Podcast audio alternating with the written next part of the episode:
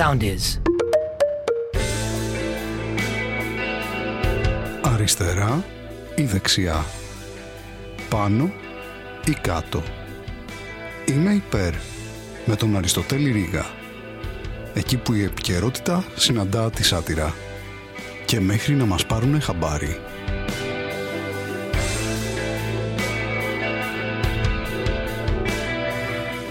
Γεια σας φίλες και φίλοι, επειδή ίσως κάποια κουβέντα έχει ανοίξει τώρα τελευταία σχετικά με το συμβάν αυτόν με τον ε, κύριο αυτό τον εξαιρετικό, τον κύριο Άντριου Τέιτ, θα ήθελα να το συζητήσουμε λίγο ε, περισσότερο αν θέλετε το θέμα και καταρχάς να ξεκαθαρίσω ότι είμαι υπέρ. Ας δούμε τα δεδομένα. Τα δεδομένα λοιπόν είναι ότι αυτή τη φορά θα φύγουμε κάποιος από την θεματολογία των επεισοδίων αυτών και θα ασχοληθούμε με ένα θέμα τοπικού ενδιαφέροντος. Εδώ ένα πράγμα το οποίο ίσως να μην έχει να κάνει, ας πούμε, να μην είναι σαν τα άλλα θέματα με τα οποία ασχοληθήκαμε, ας πούμε, το Ξιάρχο ή το Tamada Awards με τα οποία ασχολήθηκε όλος ο πλανήτης. Θα ασχοληθούμε λοιπόν με τον ε, Andrew Tate, τον Ανδρέα τον Tate, ο οποίος ε, ανήκει σε αυτή την κατηγορία των ανθρώπων, ε, την ε, κατηγορία το ποιος είναι αυτός και γιατί πρέπει να το μάθω.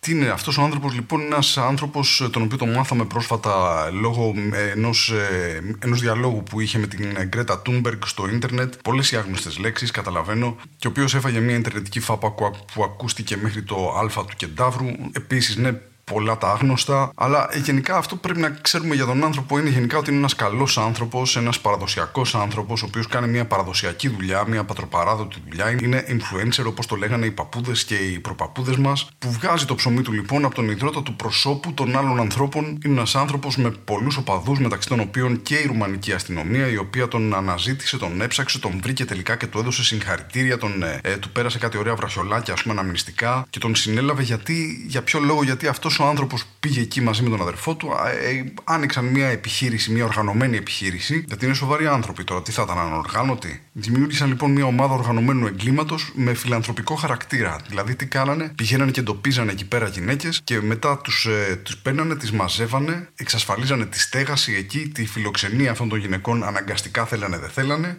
και τις ανάγκαζαν να δημιουργούν ε, περιεχόμενο πορνογραφικού περιεχομένου, ας πούμε, σε κάποιες σελίδες τι οποίες ε, ζητούσαν συνδρομή και έτσι λοιπόν κάνανε φιλανθρωπικό έργο γιατί και αυτοί οι άνθρωποι ήταν και αυτοί οι ίδιοι άνθρωποι που το κάνανε αυτό ήταν φίλοι του εαυτού τους. Δηλαδή είναι φιλάνθρωποι ίδιοι. Δηλαδή φροντίζανε τον εαυτό τους. Δηλαδή να, να σταματήσουμε και τη φιλανθρωπία δηλαδή. Και πήγε λοιπόν εκεί και τους τσίμπησε η ρουμανική αστυνομία η οποία εντάξει τώρα μιλάμε δεν είναι σαν τους δικούς μας. Εκεί οι άνθρωποι ήταν τεμπέληδες. Δηλαδή καθόντουσαν εκεί πέρα, τους παρακολουθούσαν ε, για χρόνια και τελικά τους βρήκαν επειδή βλέπανε κάτι στο, βλέπανε στο ίντερνετ και είδανε μια λεπτομέρεια και πήγαν να τους. Δεν, δηλαδή μιλάμε τώρα αργόσχολοι. Δεν είναι σαν τους δικούς μας που είναι IT τώρα που περιμένουμε με τη σύλληψη του δολοφόνου του Καραϊβάζ τώρα από μέρα σε μέρα, από μήνα σε μήνα, από δεκαετία σε δεκαετία που έχουν, ξέρουν τον δολοφόνο του Ιάσονα και πάνε είναι τώρα, ας πούμε, περιμένουν, ας πούμε, είναι στο παραπέντε. Δεν είναι σαν τους δικούς μας. Και πήγαν λοιπόν και τον συνέλαβαν αυτόν τον άνθρωπο και ήταν όλος ο πλανήτης. Α, επιτέλους τον συνέλαβαν όλος ο πλανήτης, σχεδόν όλος ο πλανήτη. Γιατί εμείς εδώ, ας πούμε, τι κάναμε, είχαμε μια μαζική, μαζικότατη διαδήλωση το Γενάρη, που, στην οποία συμμετείχαν κάποιες δεκάδες από παδού του ανθρώπου αυτού. Μιλάμε για ένα ποτάμι, ας πούμε, ένα ξεσηκωμό που έχουμε να ξαναδούμε από τον προηγούμενο Ανδρέα, που ήταν 10-20 άνθρωποι εκεί, ας πούμε, οι οποίοι άντρες τώρα, νεαροί άντρες, και όταν λέμε νεαροί άντρες, εννοούμε κάτι ανάμεσα σε όρημα παιδιά και σε παιδιά, ας πούμε, απλά. Δηλαδή σε παιδιά. Δηλαδή ήταν 12 χρονών, 13, κάπως έτσι, οι οποίοι φωνάζανε συνθήματα για την αποφυλάκησή του αυτού του ανθρώπου, του εξαιρετικού. Μαζεύτηκαν εκεί κάποιες όριμες, ψύχρεμες φωνές, ας πούμε, εκεί. Ε, τώρα φωνές, φανταστείτε αυτές τις φωνές, αυτές τις ψύχρεμες όριμες φωνές που είναι εκεί πάνω στη μεταφώνηση, εκεί που αλλάζουν αυτό. Δηλαδή, τόσα κοκόρια στο Σύνταγμα είχαν να ακουστούν από ποτέ βασικά. Δηλαδή, μιλάμε τώρα όμως για παιδιά και τα παιδιά, παιδιά έχουν ένα κακό και ένα καλό. Μεγαλώνουν, αυτό είναι το θέμα. Και είναι σημαντικό τα παιδιά να μεγαλώνουν με σωστές αρχές. Δηλαδή να ξέρουν τι είναι το να είσαι άντρας. Θα τους το πει κάποιος άνθρωπος από το ίντερνετ αυτό. Να ξέρουν την αντρική ταυτότητα, να ξέρουν ότι αν δεν είσαι ρατσιστής, αν δεν κοιτάς την πάρτη σου, αν δεν είσαι παραδοσιακός εκεί πέρα να, να, να πυροβολείς, αν δεν αντιμετωπίζεις όλες τις σχέσεις σου σαν σχέσεις ανταγωνισμού και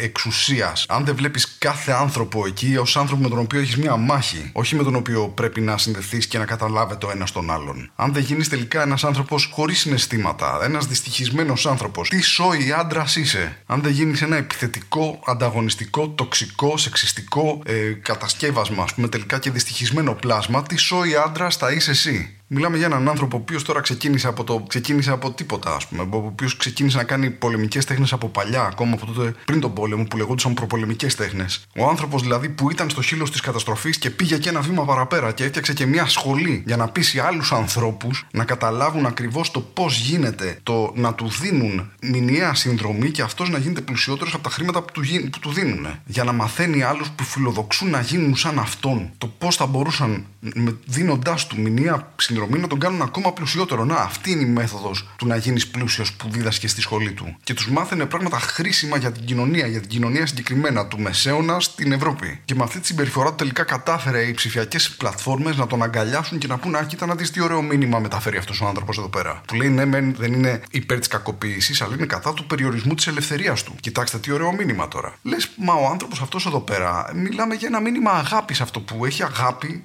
απεριόριστη αγάπη για τον εαυτό του. Δηλαδή δεν τον νοιάζουν οι άλλοι άνθρωποι. Δεν αξίζει τον κόπο να μεταδοθεί αυτό το μήνυμα. Δηλαδή πώς να το πεις αυτό που θέλει, ας πούμε. Δηλαδή να το πεις κακούργημα, να το πεις ποινικά κολάσιμο, να το πεις απαράδεκτο γενικότερα έτσι να το πεις. Τέλος πάντων έγινε αυτό το πράγμα το τρελό, ας πούμε, γιατί τον διώξαν από τις ψηφιακές πλατφόρμες. Δηλαδή μιλάμε για μια τεράστια καταστρατήγηση των ανθρώπινων δικαιωμάτων που είναι ανθρώπινο δικαίωμα να μπορείς να λες ότι θέλεις σε μια ιδιωτική πλατφόρμα που είναι μια ιδιωτική εταιρεία που έχει σκοπό το χρήμα. Άνθρωπο που έλεγε μηνύματα αγάπης του στυλ γυναίκες που κακοποιούνται φέρνουν ευθύνη που έχουν φέρει τον εαυτό τους σε αυτή τη θέση. Και είναι προφανές, παιδιά, γιατί αν έχεις κακοποιηθεί, ποιος φταίει, φταίει εσύ. Φταίει εσύ που δεν είχες υπέρτερη μυϊκή δύναμη, που δεν πήρες, ας πούμε, ξέρω εγώ τον άλλον να τον πυροβολήσεις, να τον πετάξεις τα βράχια, να πεις ήταν κακιά η στιγμή, ας πούμε, έτυχε τι να κάνω, να πάρεις τηλέφωνο την αστυνομία, να πεις δεν ξέρω, θόλωσα κάτι μπήκε μέσα μου, κάτι αυτό, κατά τις οδηγίες του κυρίου Μπαλάσκα. Ποιος φταίει; Μιλάμε για έναν άνθρωπο που έλεγε ότι το κίνημα αυτό το μη ας πούμε, κάνει κακό. Βεβαίως λέει κάνει κακό. Γιατί λέει, γιατί περιορίζει την ελευθερία των κακοποιητών.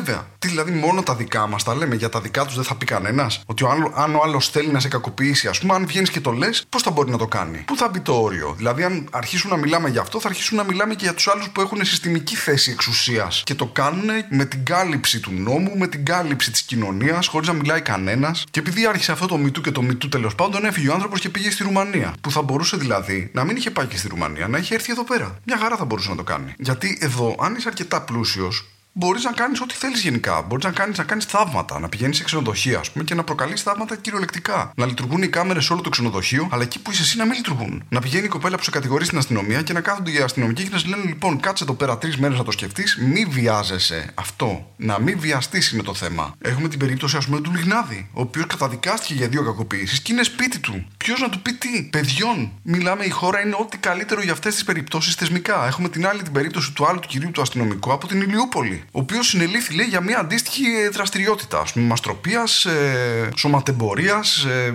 εκβιασμών, κακοποίησης. Και ο οποίος, παιδιά, το δικαστήριο τον έκρινε αθώο για την κατηγορία της κακοποίησης και οριακά ένοχο για τη μαστροπία. Και πού είναι αυτός, είναι σπίτι του. Να το σκεφτεί. Να πει πω, πω δεν έκανα καλά. Μήπως την επόμενη φορά να το κάνω λίγο καλύτερα. Ο οποίος συνελήφθη με δύο σιρήνες. Μία στο περιπολικό και την άλλη πάνω στην πλούζα του. Εκεί πέρα η εταιρεία παραγωγής των ερωτικών ταινιών. Γιατί αυτός με την κοπέλα που ήταν 19 χρονών δεν είναι ότι την είχε κλειδαμπαρωμένη στο σπίτι. Όχι. Είχαν σχέση. Κλασική περίπτωση 40 χρονών αυτός, 19 οι άλλοι. Που το λέγανε και κατσιμιχέ στο ρήτα ρητάκι. Ήσουν 18 χρονών και εγώ 45. Γιατί μιλάμε είναι κλασική σχέση. Τι κάνει μια σχέση, ας πούμε, 40 χρονών, εσύ 19 οι άλλοι που θα πρέπει να σκέφτεται τις πανελίνε, ας πούμε. Την έβαλε την κοπέλα να πρωταγωνιστεί σε ταινίες ερωτικού περιεχομένου. Και πήγε και ο παραγωγός εκεί και κατέθεσε και λέει: Παιδιά, όχι. Προφανώς δεν είναι έτσι όπως τα λέτε τα πράγματα, δεν έχει κακοποιηθεί και αυτές οι μελανιές που βλέπετε εδώ πάνω στο βίντεο, το οποίο θα δούμε όλοι μαζί πάλι θα δούμε αυτό το βίντεο, αυτές δεν είναι πραγματικές οι μελανιές, όχι, είναι ηθοποιοί. Τι πιο φυσιολογικό να έχεις μια σχέση, ας πούμε, ξέρω εγώ, με τέτοια διαφορά ηλικίας και να βγάζεις την κοπέλα, ας πούμε, σε ένα site γνωριμιών. Να της κανονίζει ραντεβού. Μα τι μοντέρνο ζευγάρι. Το οποίο site βέβαια διαχειριζόταν και μια κυρία η οποία ακούστηκε το όνομα της στη δικογραφία, ένα ψευδόνυμο, η οποία είναι η ίδια που είναι η ιδιοκτήτρια του οίκου ανοχής, την οποία εξέδιδε τη 12χρονη ο Μίχος. Φοβερό. Μα είναι η Ελλάδα, είναι μικρό το χωριό, ρε παιδιά. Γνωριζόμαστε όλοι μεταξύ μας τώρα. Τι θα γίνει; Γνωριζόμαστε όλοι εκτός. Υπάρχουν και εξαιρέσεις βέβαια, υπάρχουν και ωραία. Όλοι γνωριζόμαστε εκτός από τους 214 πελάτες του κοριτσιού. Το κορίτσι το ίδιο, το ποιο είναι, το ξέρουμε. Το που μένει, το ξέρουμε. Τα είπε όλα αυτά ποιος, η Υφυπουργός Εργασίας Δημόσια. Βέβαια, γιατί το κράτος δεν αφήνει αυτά τα πράγματα στην τύχη. Έχει μέρημνα, παιδιά, φροντίζει για την υπόθεση. Φροντίζει να το εμπεδώσουμε αυτό το πράγμα, να το καταλάβουμε όλοι. Δεν θα τέριαζε εδώ πέρα ο Αντρέα να ζει, που είχαμε το 2022 24 γυναικοκτονίες, δηλαδή είχαμε δύο κάθε μήνα, και τώρα που μπήκαμε στο 2023 έχουμε την πρωτίδη το Γενάρη. Γιατί, για να πέσουν τα νούμερα; Όχι βέβαια. Ταυτόχρονα. Δεν είναι χρήσιμο το μήνυμα του Ανδρέα, το εμπρός Ανδρέα για μια Ελλάδα νέα από αλλά πολύ παλιά όμως ταυτόχρονα. Αυτό που χρειαζόμαστε λοιπόν είναι τέτοιους ανθρώπους με δημόσιο λόγο που να μπορούν να απευθύνονται σε παιδιά και να τους λένε: Κοίτα να δεις, έτσι θα ζήσεις τη ζωή σου. Να μεγαλώσουν να λένε: Εγώ είμαι άνθρωπος, η σύντροφό μου είναι αντικείμενο. Εγώ θα μιλάω, εσύ μη μιλάς. Τι θα πεις, γυναίκα πράγμα. Σε άλλα νέα, συνεχίζονται οι παραστάσεις στο θέατρο Άβατον. Ξεκίνησα λοιπόν την Πέμπτη να κάνω παραστάσεις κάθε Πέμπτη στο θέατρο Άβατον και την, και την προηγούμενη Πέμπτη έγινε κάτι το οποίο δεν ξέρω πού μπορώ να το εξηγήσω. Είχαμε δύο θέσεις κενές. Τρελό. Απίστευτο. Ούτε εγώ το πίστευα. Λοιπόν, παιδιά, πρέπει να το διορθώσουμε αυτό το πράγμα. Ε. Υπάρχουν εισιτήρια και στο Viva και στο Ταμείο του Θεάτρου. Χωρίς πλάκα τώρα, ειλικρινά, πέρασα πάλι υπέροχα. Είστε φανταστικοί. Περνάμε καταπληκτικά. Ε, διασκεδάζω κι εγώ ο ίδιος τις παραστάσεις. Έχω αρχίσει να μιλάω λίγο στο κοινό και περνάω πολύ καλύτερα. Και κάθε παράσταση είναι μοναδική. Α πούμε, στην, ε, στην προηγούμενη παράσταση ήρθαν άνθρωποι οι οποίοι δεν έχουν ξαναδεί ποτέ stand-up comedy και ήρθαν να δουν εμένα. Και μιλώντας λίγο μαζί τους, ας πούμε, ανακάλυψα ότι βλέπουν τα είμαι υπέρ και λένε Πάμε να δούμε τώρα τον άνθρωπο αυτό να δούμε τι κομμωδία κάνει. Και έρχονται και παιδιά, είναι πάρα πολύ ωραίο αυτό το πράγμα γιατί τους ξεκινάω στα λογοπαίγνια και μετά κάνω και τα μασάπ εκεί με τη μουσική και βγαίνουν έξω και νομίζουν ότι όλοι κάνουν αυτό το πράγμα. Ότι όλοι μιλάνε έτσι, κάνουν αυτή την κομμωδία. Τέλος πάντων, σας ευχαριστώ πάρα πολύ. Είναι υπέροχες οι παραστάσεις. Θα χαρώ να σας δω. Θα πάμε μέχρι τέλος ε, Φεβρουαρίου σίγουρα. Και τώρα, ε, Είχα κανονίσει να παίξω στην Κέρκυρα και στα Γιάννενα το Φεβρουάριο, αλλά για κάποιο λόγο το αεροδρόμιο στην Κέρκυρα είναι κλειστό 8 με 22 Φεβρουαρίου. Γιατί; Έτσι επειδή. Είναι καταπληκτικό. Κάποιος πήρε την απόφαση και λέει: Κοιτάξτε να δείτε στην Κέρκυρα τώρα μόνο ε, οδικό. Γιατί είναι νησί με μουσική παράδοση, οπότε θα, θα έρχεστε τραγουδώντας οδικό. Ήταν λογοπαίγνιο, βρήκα χώρο, το βάλα. Παιδιά, συγγνώμη, αυτή είναι, αυτή είναι η κατάσταση. Ε, η προοπτική βέβαια του να πάω στην Κέρκυρα με κτέλ με ενθουσιάζει ε, όσο η προοπτική του να πάω στην Αλεξανδρούπολη με κτέλ γιατί είναι περίπου η ίδια απόσταση. Πρέπει να είναι μεγαλύτερες αποστάσεις που μπορεί να διανύσει κανείς οδικό από την Αθήνα για να πάει. Και θα το έκανα αν η παράσταση γινόταν σε δύο εβδομάδες από τώρα. Γιατί τόσο θα μου έπαιρνε να συνέλθω. Οπότε βασικά άλλαξα την ημερομηνία στην Κέρκυρα και θα έρθω τελικά, το λέω, στις 24 ε, Φεβρουαρίου, Παρασκευή, στο Πολύτεχνο. Και στο μεταξύ έχω κάνει νομίζω στην Κέρκυρα την καλύτερη παράσταση που έχω κάνει στη ζωή μου γιατί λόγω της μουσικής παράδοσης του νησιού εκεί το κοινό ρε παιδί μου με καταλαβαίνει. Δηλαδή την προηγούμενη φορά που είχα παίξει είχα κάνει ένα mashup αυτό που είναι στο τουρλού που κάνω τον, ε, το μαχαίρι του που κάνω το μαχαίρι του Καββαδία με το γλάρο του Χατζηδάκη που το τραγουδάει Βουγιουκλάκη και κάνω το μισό mashup που είναι ε, η μουσική από το μαχαίρι με τους στίχους του γλάρου και γελάνε ωραία, εντάξει, OK, okay, και τους λέω μετά, αλλά το αντίθετο θα ήταν ακόμα πιο ενδιαφέρον. Δηλαδή, το, το ακούνε αυτό το πράγμα στο μυαλό τους χωρίς να παίξω νότα. Δεν έχω παίξει τίποτα και ακούνε τους στίχους ε, του, του Καβαδία στη μουσική του Χατζηδάκη με την ερμηνεία της Βουγιουκλάκη. Και έχουν φύγει εντελώς, κλαίνε, έχουν πέσει από τις καρέκλες και δεν με αφήνουν να το πω. Τους λέω να το πω και μου λένε Όχι, μην το πεις, μην το πεις, δεν αντέχουμε άλλο. Ήταν καταπληκτικό αυτό. ήταν καταπληκτικό αυτό και γενικά έχει πολύ, έχει πολύ σουρεαλισμό γενικά, έχει και πολύ σουρεαλισμό η Κέρκυρα, μου αρέσει πάρα πολύ. Έχει αυτό το... Έχει, έχει γήπεδο κρίκετ, το ξέρετε αυτό το πράγμα η Κέρκυρα. Ξέρετε τι είναι το γήπεδο κρίκετ. Είναι αυτό το οποίο στη Θεσσαλία το λέμε απλά χωράφι. Δηλαδή είναι φοβερό που πας εκεί πέρα στο πιο κεντρικό σημείο της ε, Κέρκυρας και βλέπεις ας πούμε πλατείες πλατείες και ένα χωράφι εκεί πέρα το οποίο τους λες τι είναι αυτό και σου λένε το γήπεδο κρίκετ και πραγματικά είναι γήπεδο κρίκετ γιατί αν το παρατηρήσεις κάπου σε μια γραμμή έχει ένα σκάμα, έχει λίγο χώμα και αν το δεις ανάμεσα στα παρκαρισμένα αυτοκίνητα θα το δεις, είναι φοβερό. Έχει επίσης, έχει σουρεαλισμό πολύ και στα τοπονύμια, ας πούμε, υπάρχει μια πλατεία εκεί πέρα που λέγεται Λιστών, το οποίο δεν ήξερα γιατί μέχρι που πήγα και παρήγγειλε καφέ και μου φέραν το λογαριασμό και εκεί έγιναν όλα ξεκάθαρα, κατάλαβα. Και έχει και αυτό το, το πεντοφάναρο, το οποίο είναι, ξέρετε, είναι ένα φανάρι που έχει, έχει πέντε φανάρια, ένα στήλος με πέντε φανάρια, το οποίο το λες και βγάζει νόημα, αλλά θα ήθελα πολύ να δω πώς το λένε στους τουρίστες που έρχονται και λένε what is this; και τους απαντάνε this is a pedo φάναρο. Είναι τελείως λάθος αυτό το πράγμα, τελείως. Τώρα, στην Κέρκυρα λοιπόν θα έχω εκεί, στα Γιάννενα θα παίξω το πρώτο Σάββατο του Μαρτίου και κανονίζω και άλλες παραστάσεις γενικά. Θα δούμε μήπως συνδυάσω τα Γιάννενα με κάτι άλλο εκεί κοντά.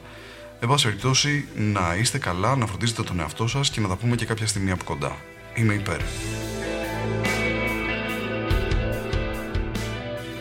Ακολουθήστε μας στο Soundees, στο Spotify, στο Apple Podcasts και στο Google Podcasts.